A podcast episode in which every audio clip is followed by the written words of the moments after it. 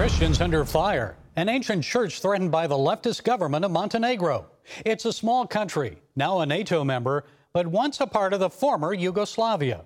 In 2006, it became an independent nation. 80% of its people are Orthodox Christian. But now their 800 year old church is under threat. A new religion law passed late last year gave the Montenegrin government authority to seize church property and close churches, all in an attempt to minimize the influence of the church on that society.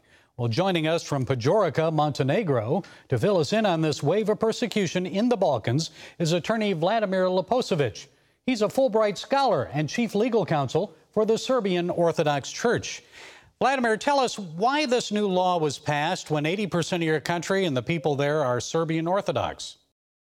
For 30 years now, the government of uh, Montenegro obviously is running out of any meaningful political agenda or political goal. Also faced with uh, failures uh, uh made within its economy policy during the last uh, couple of decades, the, the government of Montenegro now decided to just go for confiscating and nationalizing the property of the church.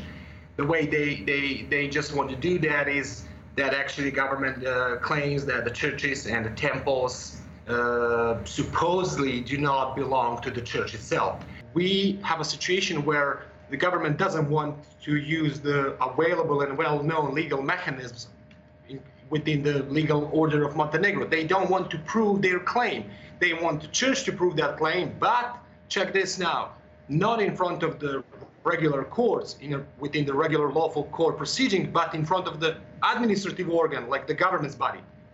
You had mass protests there, but there's been no change in the law. It's still in force.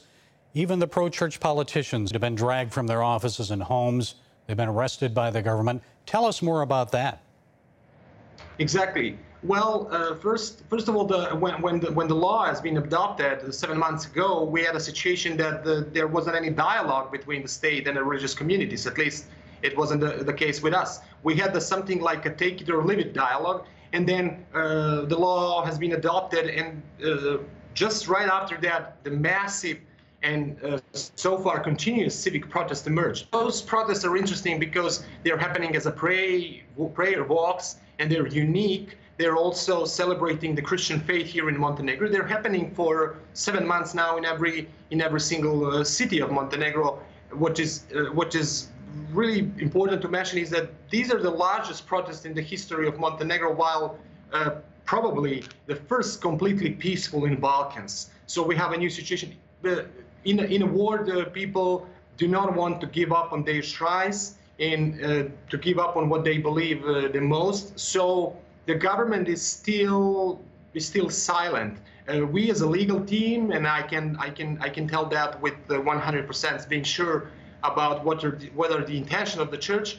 We actually propose just a couple of provisions from that law to be changed. And when we ask those changes, we don't ask anything else but to be in an equal position as, as every other legal owner in the country. So we are calling for applying the European Convention of Human Rights and actually for applying the Constitution of Montenegro by uh, defending our faith and our church, we are defending the legal order of Montenegro. As you mentioned before, uh, what what makes this this situation being really bizarre is that Montenegro is a NATO member, and also it's a candidate for the European Union membership.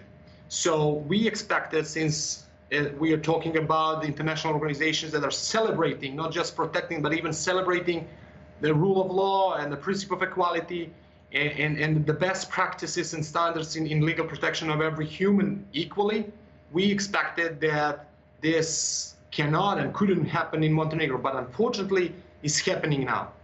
Well, you know, most members of NATO are democracies, and a, a, primary principle of democracy is the freedom of religion. Now, I know some members of the British Parliament have spoken out against this law and the treatment of Montenegrin Christians. So, what would you like to see the United States do?